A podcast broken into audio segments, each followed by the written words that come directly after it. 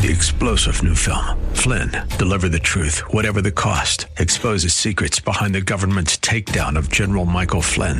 Flynn knew what the intel world had been up to. He ordered the first audit of the use of contractors. This set off alarm bells. He told the truth. He was the most dangerous person for Donald Trump to hire. They had to get rid of Flynn. Flynn, deliver the truth, whatever the cost. Available now. Watch it today. Go to salemnow.com. Salemnow.com.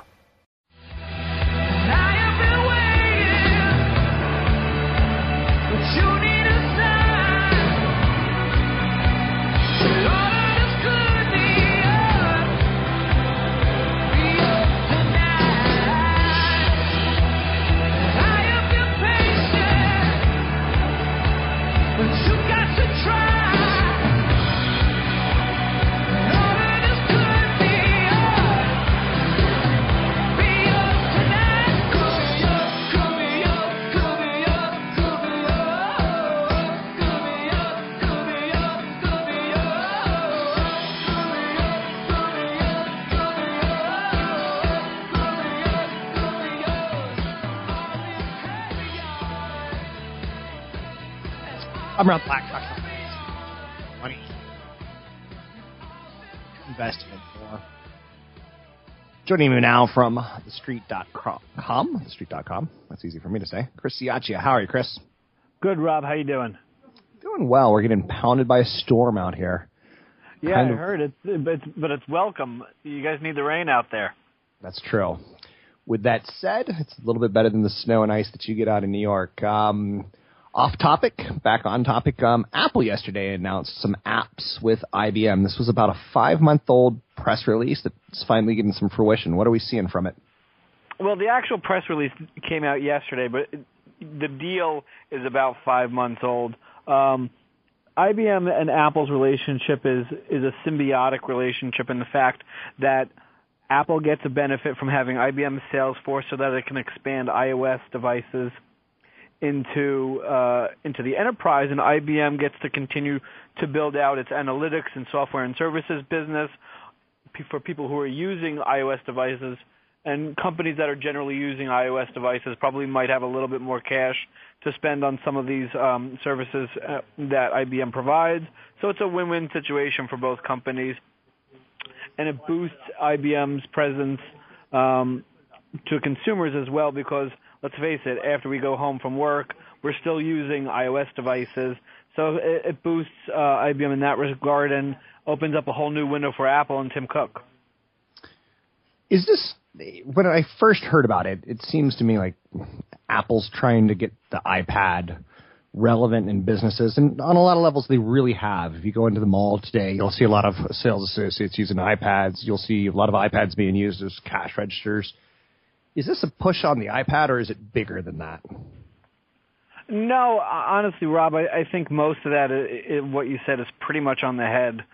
You know, it's it's really a push to to get the iOS devices into the workplace. And you mentioned, um, you know, you see iPads as cash registers in the malls, or sometimes, you know, you know, smaller consumer or smaller businesses are using iPads and iPhones. But this is about actually getting it into big business. You know, the Fortune 500 companies.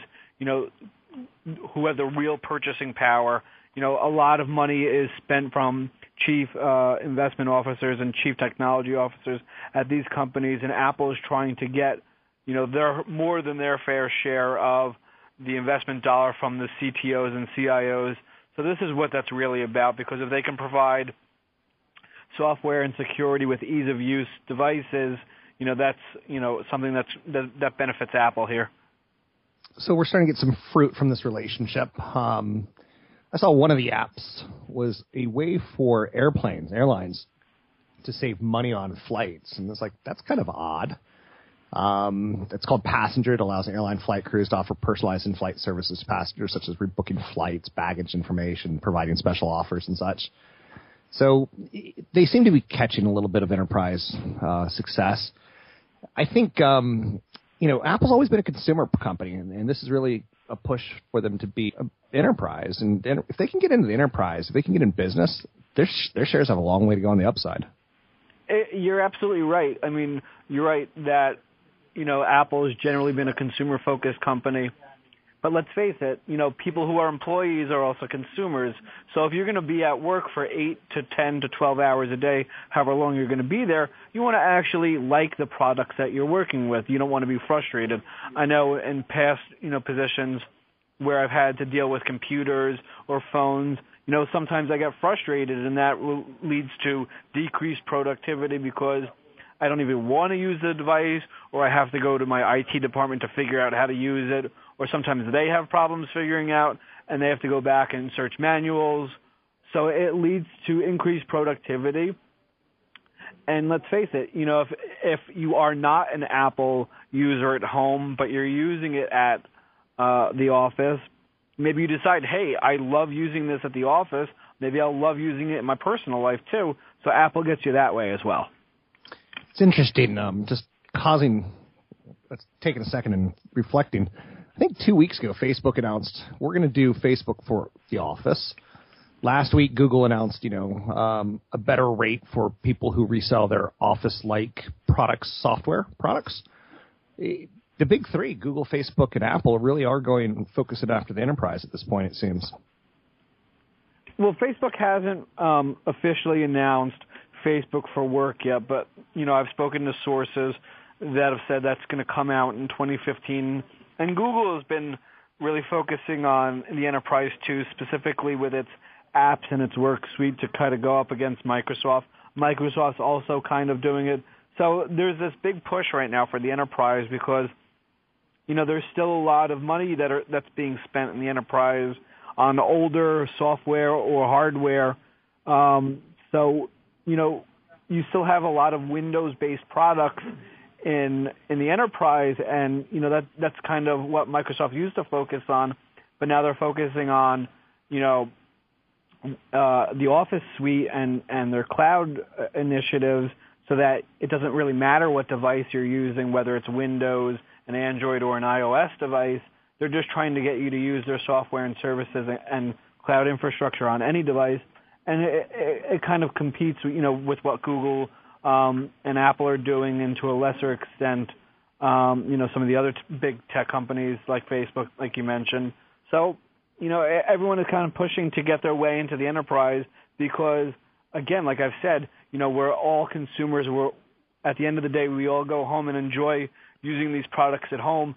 So it makes sense to use these products at work because not only does it lead to increased productivity, but it leads to increased enjoyment, and a happy employee is a productive employee, and that benefits business. Does Apple have enough of a cloud service? Because the criticism on them is that their cloud is kind of dysfunctional, that it really hasn't been integrated with everything else they're doing, whereas Google and Amazon get just glorious reviews for their cloud services. Is Apple robust enough to really compete or play with the enterprise? They are and they aren't. Um, you, you know, it's it's more or less more about their hardware at this point in the enterprise than it is about their cloud services. That's why they partner with IBM to do all the cloud and analytics stuff. Um, but you're right. Their their cloud, iCloud, is it's okay. It's not great. Um, Amazon and Google have done a much better job making it easy to port um, documents, whether that's photos, videos, or um, you know, stuff that you're working on at work uh, than Apple has. And let's face it, you know, the the price of cloud services have come down so drastically, so that you know you don't really think about you know paying for cloud services. Um, so and iCloud is still, you know, you get five gigs free on your iPhone or your iPad, but after that you have to pay for it. So Apple's still charging for cloud services when they probably shouldn't be.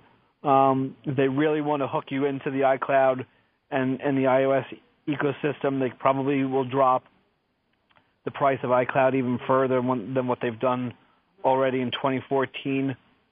But you're right, you know, there there are problems with porting it. It's not, you know, easily portable. So their their cloud infrastructure is not the greatest, but again, you're not buying an iOS device for the cloud infrastructure, you're using it for the ease of use, and because that's where all of your your apps and, and your photos and stuff are stored. Um, and they kind of make it so that you know it's a little bit harder to port so that they kind of keep you you uh, in that ecosystem. So I don't see Apple, uh, you know, ever really competing with Amazon and Google or even Microsoft when it comes to the cloud. But you know, that's not Apple's shtick. Their shtick is um, selling devices, you know, incredibly aesthetically pleasing and easy to use devices. That's where they make the majority of their money. Speaking with Chris Ciaccia from TheStreet.com, tech editor. Um, anything else that we need to know about this story, or anything you want to add that you're seeing out there? Yeah, I, I think that you know the fact that you've now seen this big push into enterprise for Apple, you know, probably helps you know have a, a an upside surprise in iPad sales Uh, in 2015. You know, maybe we even see it this quarter. They just announced that the iPad Mini and the new iPad Air are now going to be available in China. you know, the 4G versions. So that that's a big push for them too to do that. So you know, iPad sales have kind of floundered over the past nine months or so, maybe even a little bit more.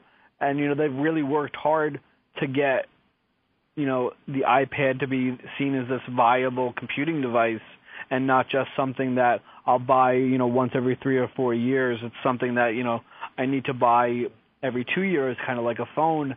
Um, so you know they've really worked hard, and, and they still continue to believe that the tablet market is going to surpass the PC market, and there's growth there. So I would not be shocked to see if you know we see some of the signs of that this quarter as people go out and make their holiday purchasing um, decisions. You know, if you're going to go out and get a new iPhone for someone or for yourself, you know, hey, maybe I go out and get a new iPad too because I love what they've done, and, and you know, I can I can now use it at work, so it makes my life at home and on the job a lot easier. Thanks very much. It's Chris Ciaccia with TheStreet.com. Uh, you can find him online at TheStreet.com. Chris Ciaccia. We'll take a break here. Be right back.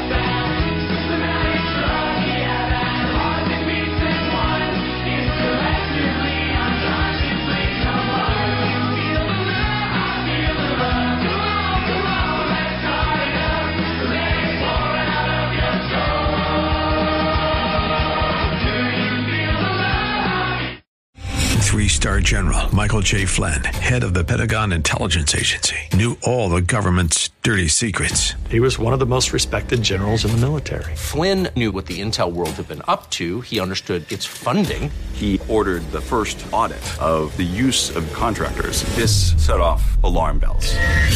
The explosive new documentary, Flynn, Deliver the Truth, Whatever the Cost, uncovers the facts behind this scandal. Flynn told the truth. He was the most dangerous person for Donald Trump to hire. I find out the worst enemy that I'm going to face in my life is right here in America. They took my assessment and they wanted me to change it. And I was like, I'm not changing it. They had to get rid of Flynn with in depth interviews, archival footage, and never before seen personal records of the man behind the headlines. I just felt like I was drowning. Flynn, deliver the truth, whatever the cost. Available now. Watch it today. Go to salemnow.com. Salemnow.com.